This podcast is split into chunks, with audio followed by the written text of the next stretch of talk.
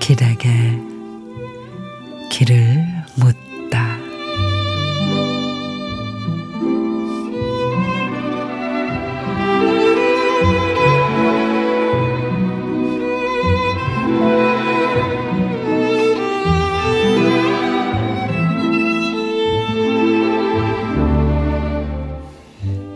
안아주는 것보다 안기는 것에 길들여지고 내어주기보다 받는 것에 익숙했었다. 네 안에 내 집을 짓고서 나는 왜 너의 집이 되지 못했을까? 하늘에 살고 있는 별처럼 반짝이기라도 할 것을 바람을 이고 사는 나뭇잎처럼 미소라도 보내줄 것을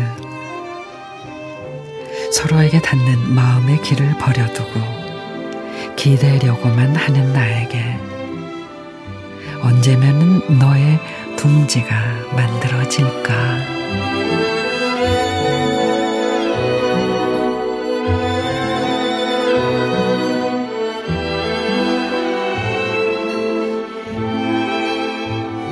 이문숙 시인의 둥지 새들은 악천 후에도 쓰러지지 않는 둥지를 위해 비바람이 부는 날 둥지를 만든다고 하죠. 우리 마음의 둥지도 그렇지 않을까. 시련과 아픔이 없다면 실바람에도 쓰러질 테니까요. 가장 지치고 힘든 어느 날 마음의 둥지를 지어봅니다.